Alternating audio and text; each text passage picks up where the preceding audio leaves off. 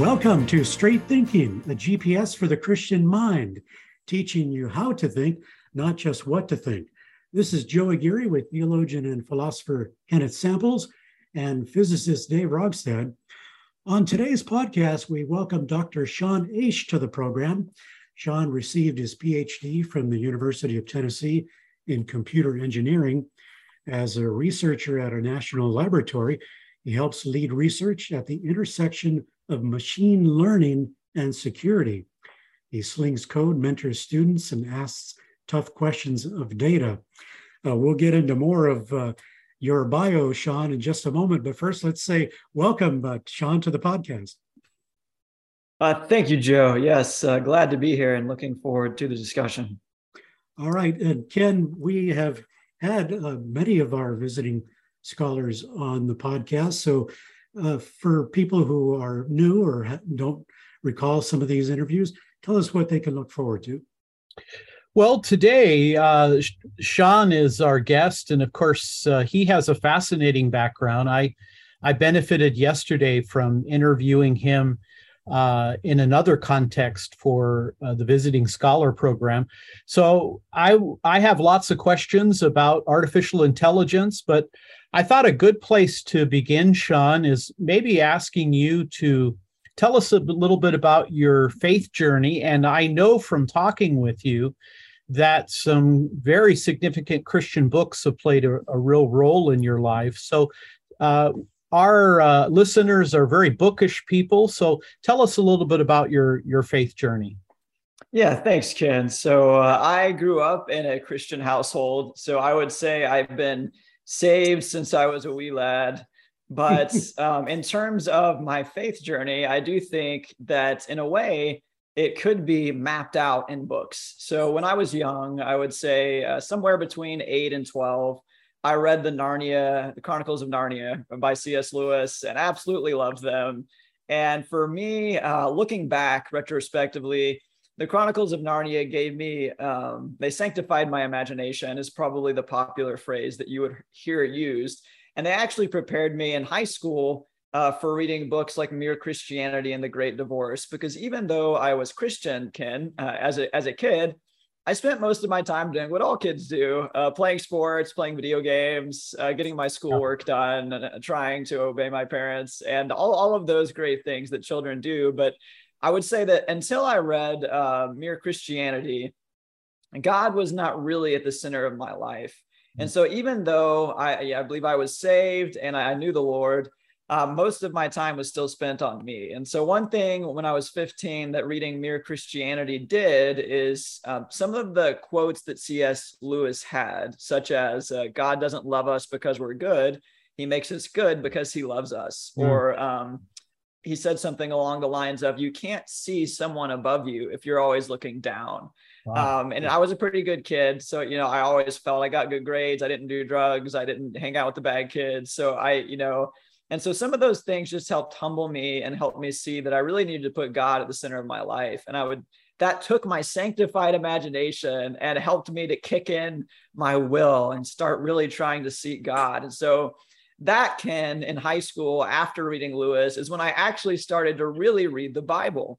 Mm. And for the, for the rest of my life, still today, I, I would say Bible plus plus. I love the scriptures. I love books about the scriptures, digging into the scriptures. And then I spent uh, the rest of my life, I actually went to seminary uh, between my undergraduate and graduate work. So I spent the rest of my life just digging into scripture, love Paul's letters and uh, kind of around the same time started reading some other other books like uh, god smuggler mm-hmm. um, the practice of the presence of god the knowledge of the holy by A.W. Tozer the holiness of god by R.C. Sproul mm-hmm. and just trying to really dig in and figure out i mean these are all kind of popular level books but to begin to figure out what does it mean to really walk with this living god who i who i believe in and who i want to love and obey more well, that's a very rich background and and uh, wonderful to hear. Uh, I know we have questions for you today about uh, artificial intelligence, but I thought one question I'd like to ask you as well is, um, you know, you're coming from a, a computer background. What would you say what what hits you the strongest in terms of uh, maybe the maybe the best argument or the piece of evidence that pushes you and and, and gives you a, a context of Christianity being true. God, the God, the theistic God existing and Christianity being true. What would you say the strongest argument is for you? Thanks, Ken. Uh, yeah, so I would say it's two things. Um, in terms of from the perspective of reason or rationality, I would say there is no single argument that would be a, a defeater against atheism or um, agnosticism. What I would say is that when I take the life of Jesus and I take the fundamental claims of Christianity and the nature of the universe, that it is rational, that it is rooted in natural law, and then you put the life of Christ, his holiness, his purity, his truth, together with the nature of the world and its rationality. Um, and the way that the Bible itself talks about humanity um, being so accurate. Um, as uh, Malcolm Muggeridge once said, the original sin is the most intellectually resisted doctrine, yet it's the most verifiable. Humans mess up a lot, and the mm. Bible has a very realistic perspective on humanity. And so I think when you take those together, the life of Jesus, the nature of the world, that it's based on rational laws, and then the Bible's description of the human heart, for me, those together make uh, a very strong case for the Christian faith, Ken. And then secondly just my experience of jesus because i remember uh, ken when i was in high school and i was reading lewis um, there was a particular moment when i saw a homeless man walking across a bridge. And as i said my life had been very self-focused. And in my heart ken i i just i felt so much love. I, I didn't meet him. I didn't know his name. I was just driving under the underpass.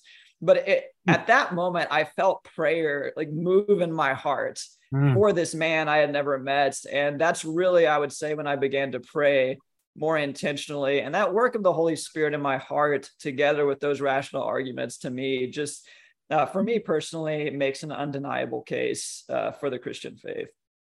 Very good. I like to say that sin is an equal opportunity employer. It uh, affects all yes. of us. Well, let me ask you the flip side of that question, Sean. Um, what would you what do you view as maybe the biggest challenge to a a person holding the Christian worldview?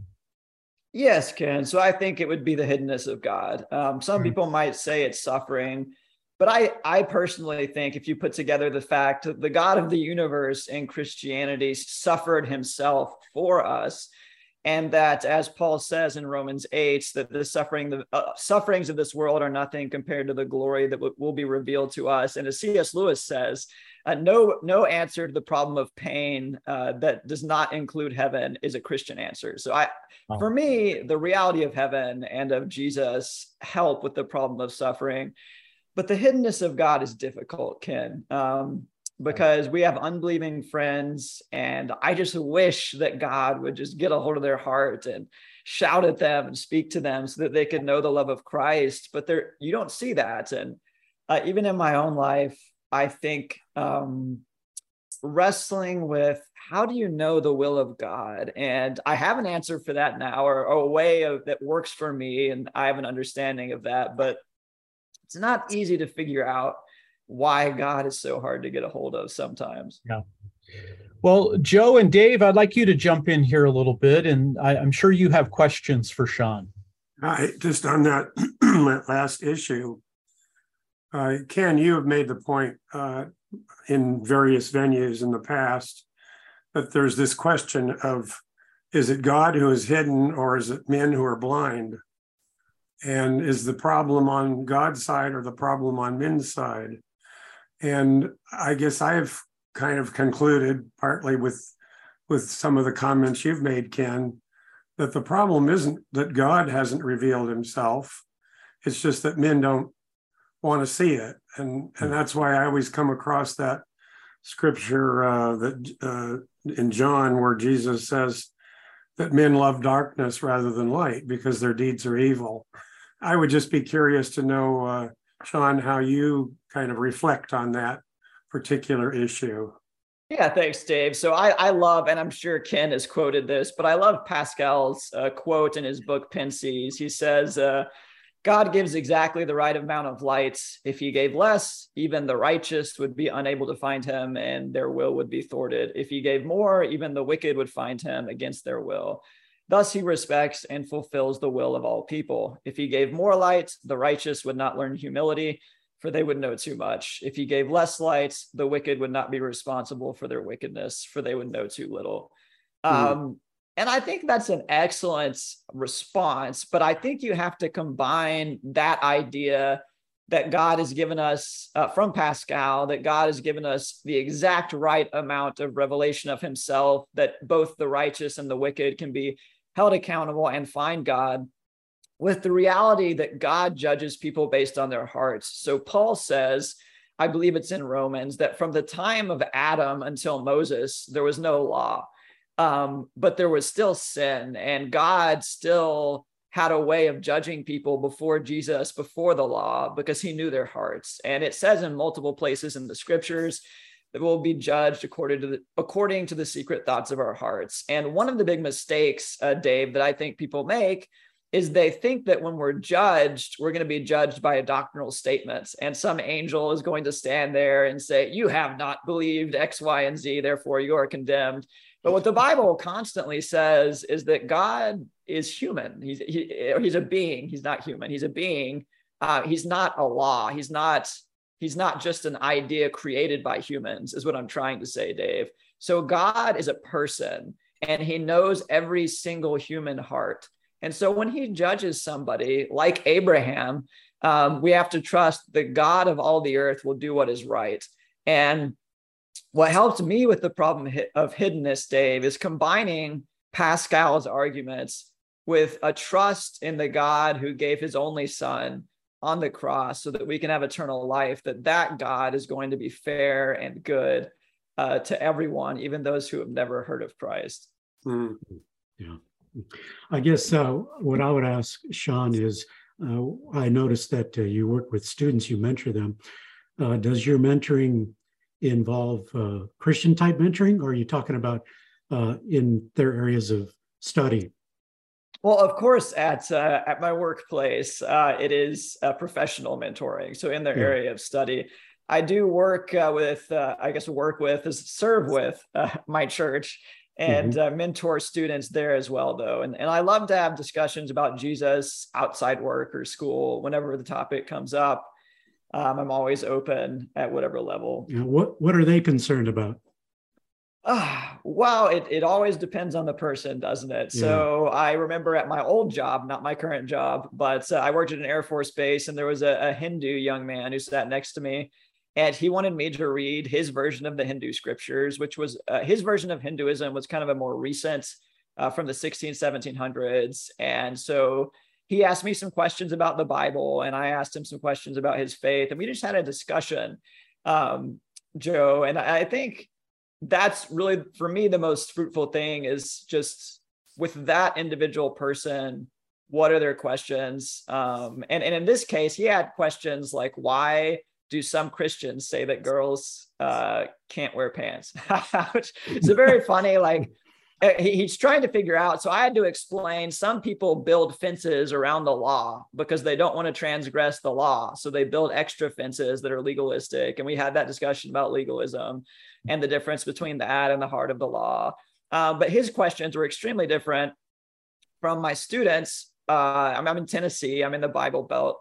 So most of the students I have, um, not everyone in Tennessee, but the students I have don't really have uh, really strong difficulties with being Christian. They have questions about how to be Christian. Uh, you know, when my friends are all not being Christian, how do I stand up for my faith and love Jesus and live a pure life and and walk in the truth? And so um, you know, I think it just depends. Uh, in terms of our generation, uh, I could, I can't speak from experience. I think certainly gender and sexuality and um, race and um, social justice. I think from what I hear, those are the big topics. But mm-hmm. I have not had to deal with those directly much with uh, my students, at least yet. Mm, yeah, good. Sean, i w- I'd like to give you an opportunity to talk to us a little bit about artificial intelligence. And uh, as we talked uh, on a previous uh, interview, um, maybe you could begin by addressing the question that that lots of people ask, and and that is, will do you think artificial intelligence uh, or those who are involved in it will actually be able to produce uh, sentience, uh, a product that actually thinks. And maybe a, a, backdrop of that question is what are what are the most important questions maybe that Christians need to know about artificial intelligence? That's a great question, Ken. And my answer to this is always uh, maybe. um, the the problem with artificial intelligence uh, in terms of creating a what's called a general artificial intelligence um, that actually is capable of thinking the way that humans think uh, is that we simply don't have the technology right now ken so most of what you see in ai are algorithms trained on large amounts of data because as, as many of your viewers probably know data is the gasoline that drives machine learning and artificial intelligence. So the reason there's been this huge boom in ai in the last 20 years is that suddenly we had computers that could store way more information and with everyone on the internet and with their phones we had all this data being sucked up um, into these data warehouses and this large amount of data allowed us to utilize um, these algorithms, these machine learning algorithms that have been around since the 70s, Ken. But right. the fact that we just had more data and better uh, computational resources allowed us to use these to do new and more powerful things like language processing, uh, translation of image recognition, uh, self-driving cars. All of those things are reliance on kind of this new uh, new access to data and uh, better computational resources. But what's lacking there, Ken, is the type of neural network that you and I have in our brain. So the, the neurons in our brain um, are actually the, the connections between the neurons are actually slower than silicon. So your computer transmits faster than your brain, yet wow. your brain is far more interconnected. And as a result of the way that our brains are wired together and the sheer number of neurons, they can do things that none of these computers, uh, classical computers, can do. And so to this point, Ken, we just don't have the technology um, to create a being that thinks. And honestly, uh, there, recently there was something created called DishBrain. And what the company that created DishBrain is, did is they took um, some 800,000 brain cells and they stuck them in a petri dish and then they hooked them up to uh, some electrodes and they were able to teach these brain cells to play the game of Pong. This is very recent news at this point. And the reason they did that is because at least some people think that in order to create a general artificial intelligence, we're going to have to combine uh, silicon based technology with biological technology, basically fusing brain cells or some other type of biological tissue with uh, more traditional technology. Yeah, wow. Now, Google, uh, they've said, uh, you know, uh, they've said that maybe by 2050, there'll be, uh, we'll enter kind of a new era of science and technology, and maybe there'll be it'll be possible to have a, a brain computer interface. I mean, is this science fiction or is this something that is is is it based in reality? Yes, and so actually we do need to draw a distinction between general artificial intelligence and a brain uh, computer interface. So there are already two companies, the names are slipping my mind at the moment. There are already two companies that have created FDA approved uh, brain computer interfaces. So they take a chip, they open up your skull, they implant it in your brain. One of them uses a different method. I think it, I, I'm not a neurosurgeon, but they slide it through one of the veins or something along those lines. And so they don't actually have to stick a chip right into your brain. But th- this is, at this point, Ken, it involves surgery. So it's dangerous um, and it's still in the testing process, but it is FDA approved. And if you look up these companies, these individuals with these brain implants can control their computer. They can move their mouse, they can type, they can do their work. Um, and and so this is an amazing technology, and that is not science fiction. And so by 2050, I think it it is feasible, although I'm not an expert in this field. I, I yeah. based on what I see, it is feasible that we will have much less invasive uh, brain to computer type of implants where you can interact with your world through your thoughts. Wow. Hmm. Uh, Ken, I have a question here. Sean, since, or Ken, since you mentioned uh, Google, uh, Sean, you've written a number of uh, voices blog articles for RTB. Uh, one of your recent ones concerned this um, creation by a Google engineer. Uh, I think it's called LaMDA. Uh, you can explain that in a moment. But what struck me, and probably what people may have seen or heard about, is that this uh, this uh, model uh, replied to a question: "Are you a person?" And it said, "Absolutely." I want everyone to understand that I am, in fact, a person. That sounds compelling. Uh, so, what do we what do we make of that?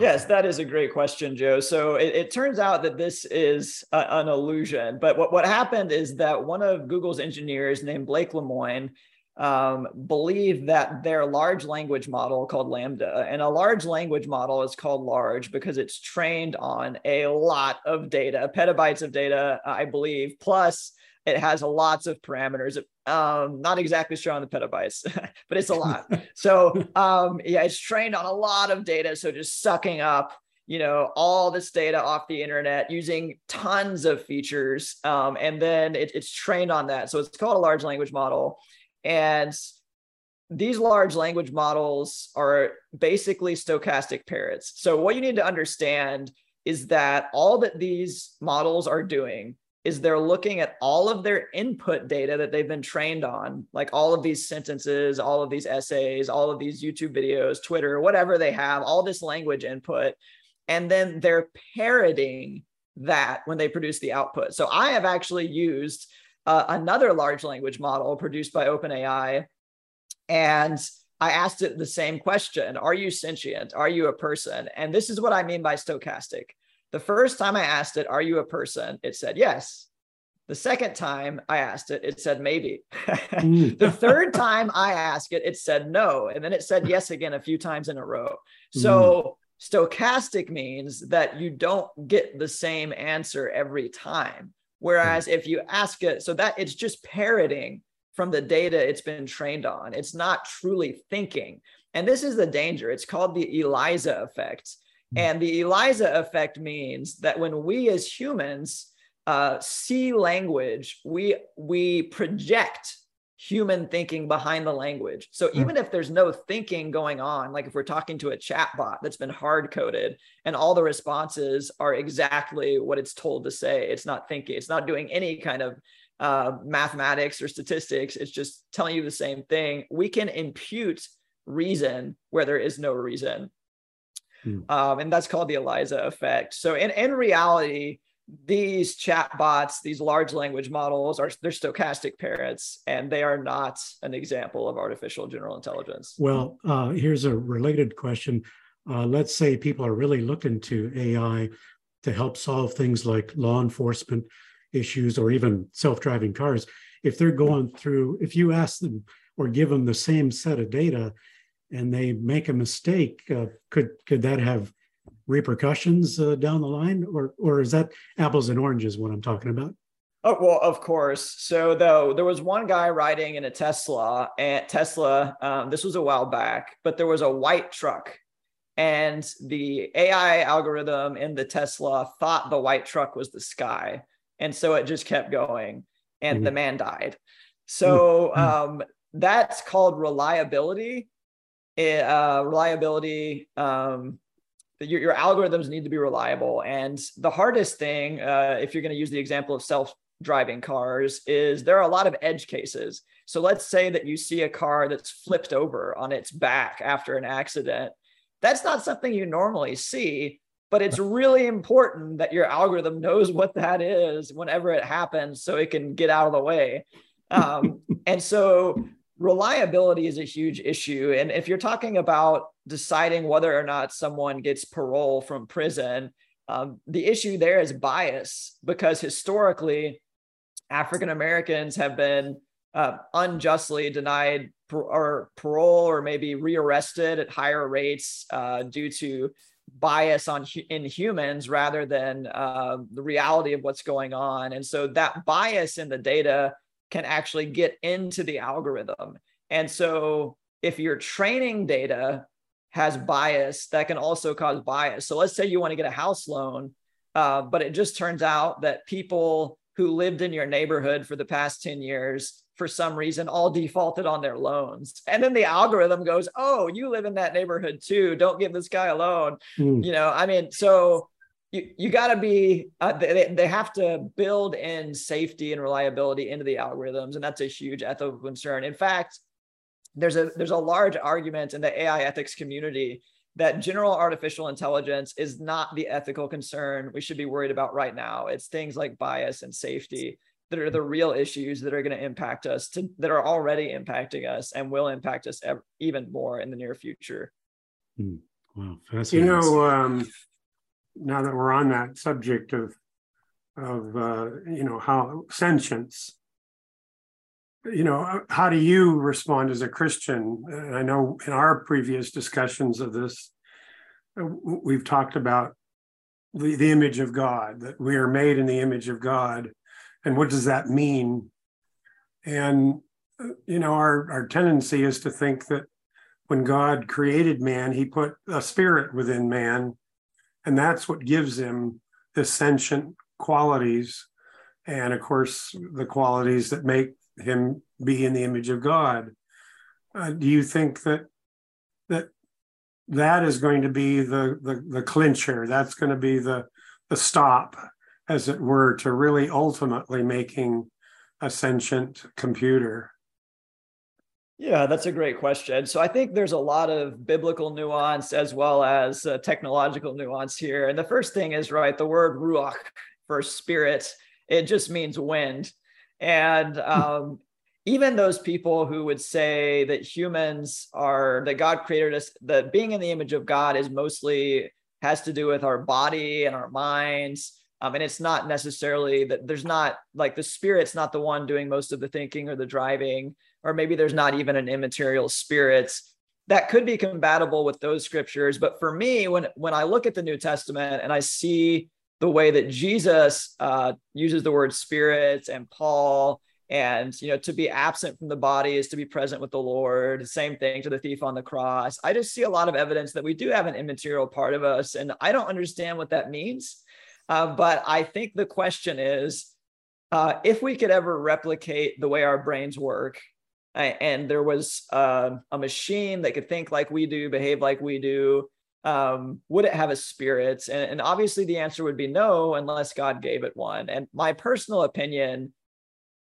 and this is just an opinion, is I, I don't think technologically we're gonna get there anytime soon. Um, and if we do, I tend to think that humans are unique, that we're the pinnacle of God's creation, going back to Genesis.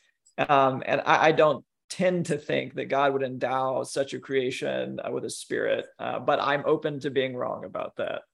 Hmm. Sean, I, you know, um, one of my, uh, one of the philosophers I, I greatly appreciate was Mortimer Adler, who was, uh, he was a leading American educator as well as a, a, a philosopher. And he kind of compared the human mind, the human soul to both animals and machines and he, he made that that very point uh, kind of kind of building on the idea that that um, that to be made in the image of God seems to imply some kind of human exceptionalism. This is a question I asked you on a previous interview, and I, I'd, I'd love for you to share your answer with our listeners here on Straight Thinking. And that is you know I, I, look around the landscape and i see brilliant people like yourself and many other people that are involved in the field of artificial intelligence. I wonder if uh, if we were able to come up with uh, a product that actually thinks wouldn't that in some sense be a creation? Because think of all the intellectual firepower. I mean this wouldn't be something that just kind of appeared from nowhere. It, it would take the intellectual firepower of many people from many disciplines. So what's your thinking about that topic?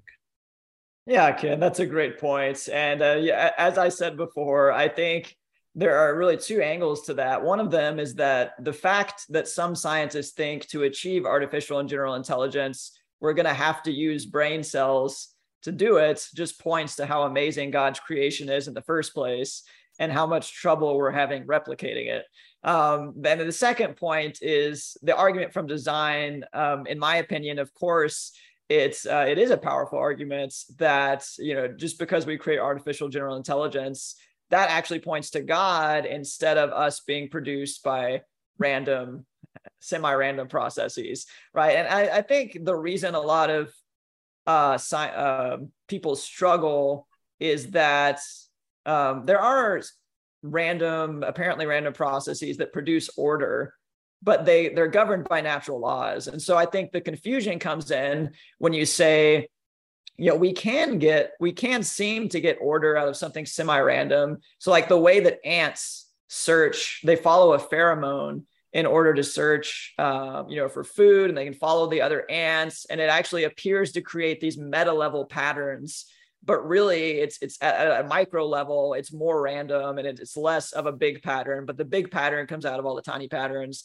And there are a lot of things like that in nature where it looks like it has order and it, does have order but maybe at a at a smaller level it doesn't come from order and so a mm. lot of people go well it's the same with humans but i think what people are missing is that that all goes back to natural laws and those those things all had to come from somewhere right yeah.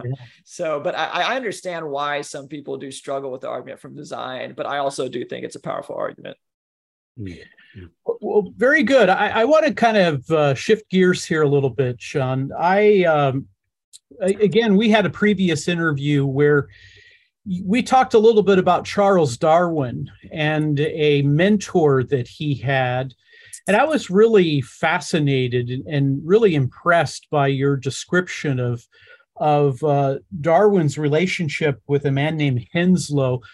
Tell us a little bit about uh, Darwin and this mentor and and what it meant in what it might mean to us in terms of kind of Christian apologetics.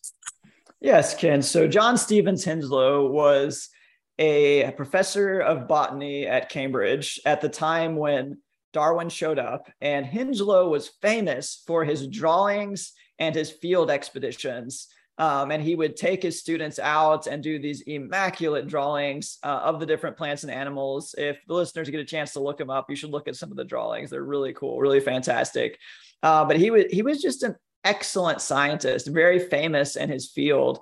Um, and I think what impresses me so much about Henslow is that he's both an excellent scientist and he has excellent character in the way that he loves other people and presents his faith even with those uh, with whom he disagrees. So throughout, uh, he became Darwin's mentor at Cambridge, and he remained Darwin's mentor for his entire life until he died. Even though Darwin fundamentally disagreed with him on many issues as they grew. Like Darwin became more agnostic, whereas Henslow remained a devout Christian. In fact, Ken, Henslow left his post at Cambridge to become a minister um, at a small country parish and that was his decision of how to use the later portion of his life. He helped and it's and this is such a cool story ken if the viewers can read it. I just love it. He went to this little country parish. Many of the parishioners were getting drunk during the day. They didn't have work.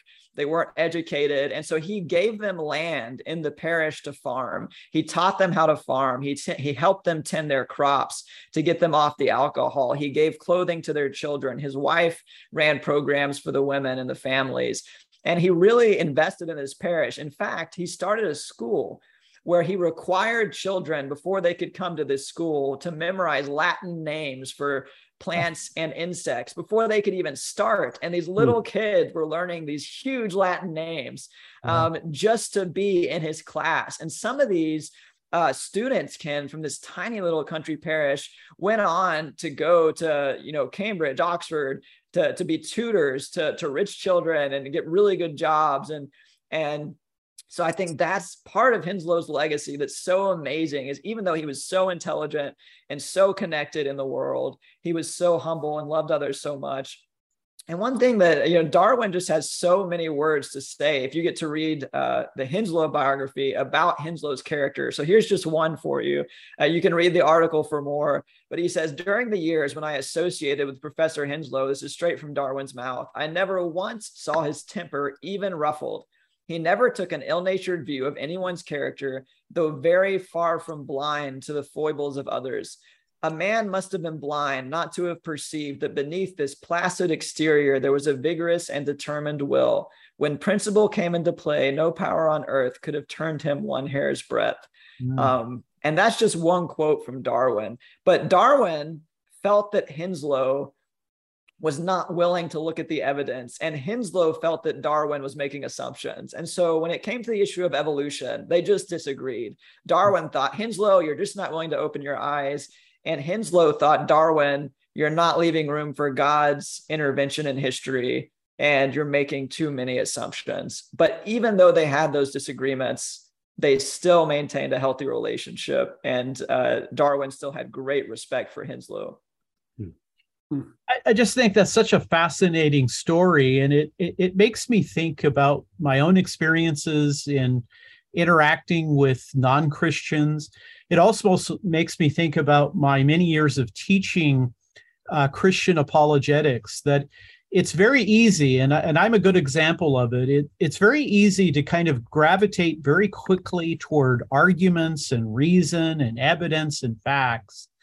And maybe uh, fail to appreciate that your personal character plays such a central role in in who you are and i mean i have friendships with people who are philosophical naturalists and i want to retain that friendship i we vigorously dif- disagree we clash on ideas but i i appreciate them and i i want to convey to them that hey even though i'm a christian and you're not I can learn from you. Uh, I respect you. And often it's, often there seems to be, Sean, and I wonder if you see this in your own experience, that um, ideas come quickly to people who are cerebral, but Christian character, that is such a critical feature as well. Oh, certainly Ken. Um, and I think to your point there, there, if your viewers have never heard of it, there's something called the Engel Scale, and it is a tool for evangelism. And I love it because it, it has four stages of spiritual growth. The first one is you're very far from God, and it gives you suggestions for how to reach out to people who are in each of these stages. And the first suggestion for someone who's completely far away from God is they just need to learn to trust a Christian. They just need to learn that there's a Christian who's nice. that's that's not going to preach at them. That's not going to condemn them. That's not going to cut them down. That's going to care about them when they really need help. Um, and then it, the Engel scale kind of has four stages. So I recommend that to anyone who wants to know how can I love my unbelieving friends well. Uh, it really has. I think it's really well thought out and has good suggestions. But I totally agree uh, Ken, that sometimes when you're an intellectual or an engineer and you have a, a temperament uh, that is maybe even prone to argument, not, not, not out of malice, but uh, you know i think all engineers and scientists when they feel that you have deduced incorrectly love just for the fun of it to get in there and, and have the discussion um, and I, I'm I'm one myself, but I do think as Christians we have to sometimes, as scientists and intellectuals uh, and abstract thinkers, control our first instinct and think, uh, is this what's necessary right now, yeah. or could this be left for another time? Hmm. Uh, Sean, a, a, question along those lines, uh, since we have a lot of people who listen to this podcast and, and who follow RTB uh, they are engineers and scientists or they're oriented towards engineering and science and math in the STEM fields. Uh, what would you suggest by way of building a bridge to someone who you know, believes that AI is the future? If you don't get on this bus, you're you're falling way behind, and this is where we need to be. You Christians are kind of getting backwards. You rely on an old book, and you know this is the future AI. So how would you counsel someone to build a bridge with people who might have that kind of viewpoint? Oh, yes, sir. Well, I could only give you uh, my best thoughts on that. I don't know the answer, but what I would say is to somehow bifurcate those and let them think that AI is the future because the bigger problem is not whether or not AI is the future, it's that they think that Christianity is outdated. mm. and so I would try to focus in on that. And, and first of all, um, I would want to determine maybe from a side angle is this just a smokescreen like they just don't want to talk about religion and this is their excuse for that uh, because if it's just a smokescreen and they're not really interested it's it's very hard to dig deeper but if that really is an objection that they really think christianity is outdated then then i would try to ask well what you know explain that a little bit. Like why do you think it's outdated? And i might use some of tim keller's great arguments um, that of course he, he's gotten from others as well, but he puts them so well, where he tries to talk about the relevance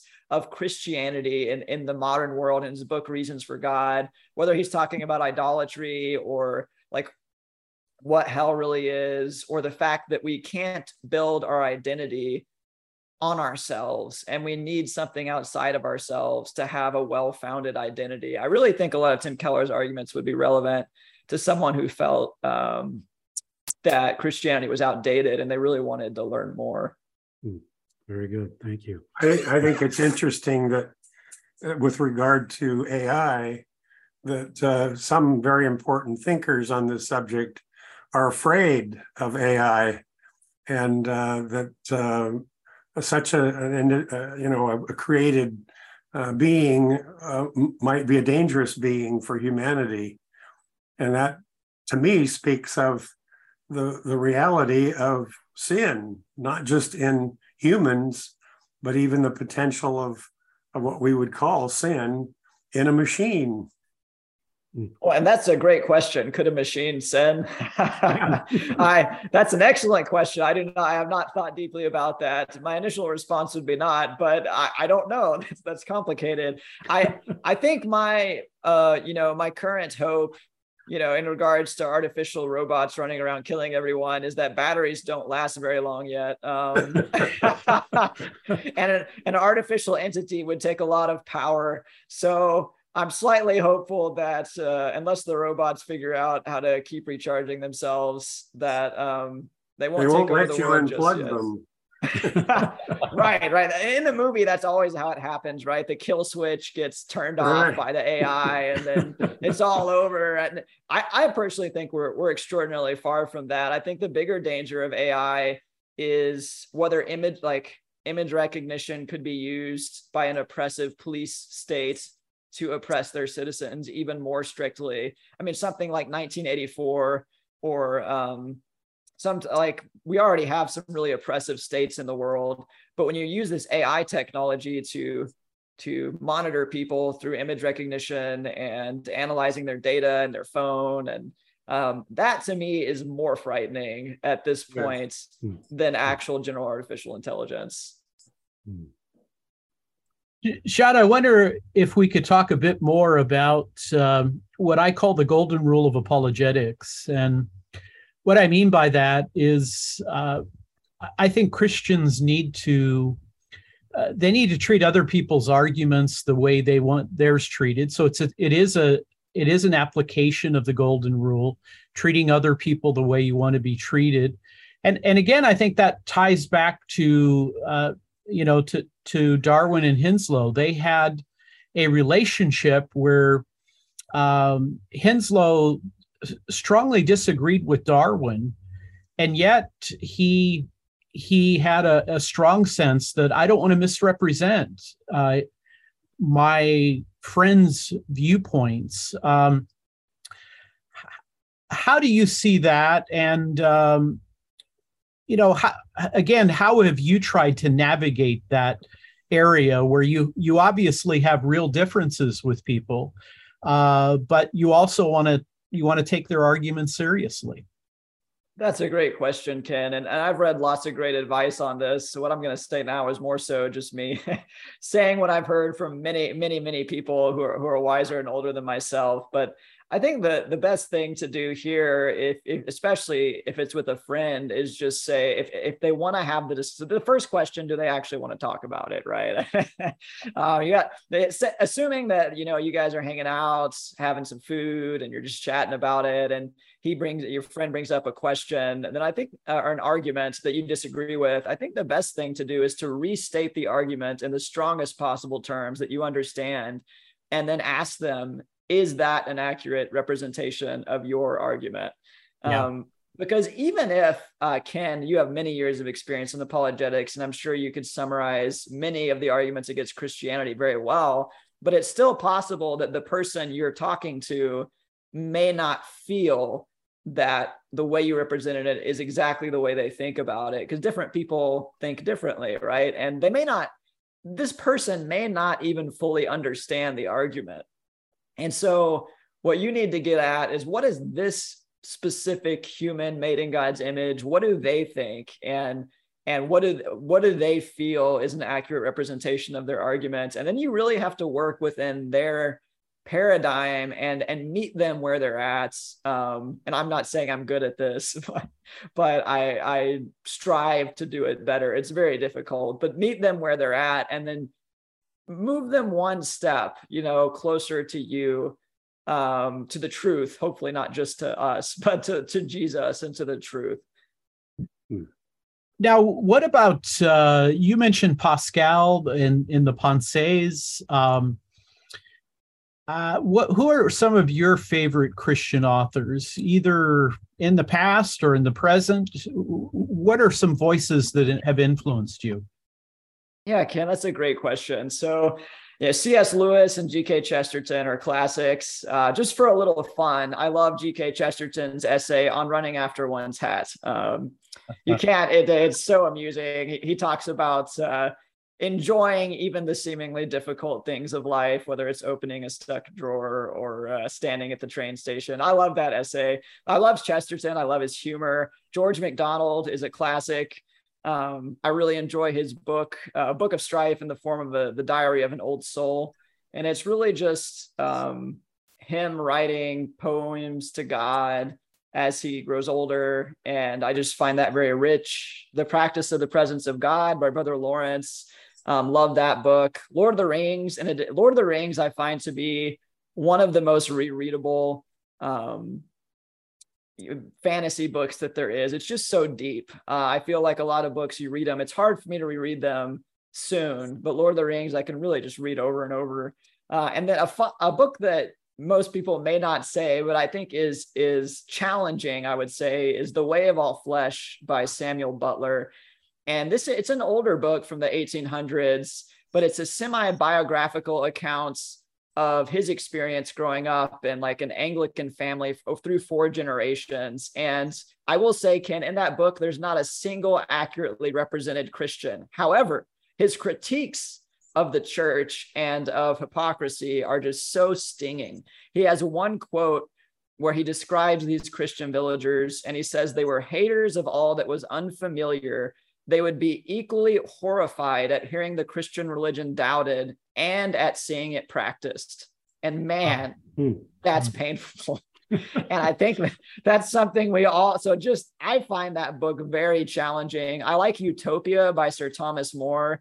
I just remember uh, being driving up to my uncle's farm over Thanksgiving. My dad was driving, and I was just reading that book in the back one time, and um, yeah, it's the first book to talk about the idea of utopia, but that's a really fascinating commentary on society and culture.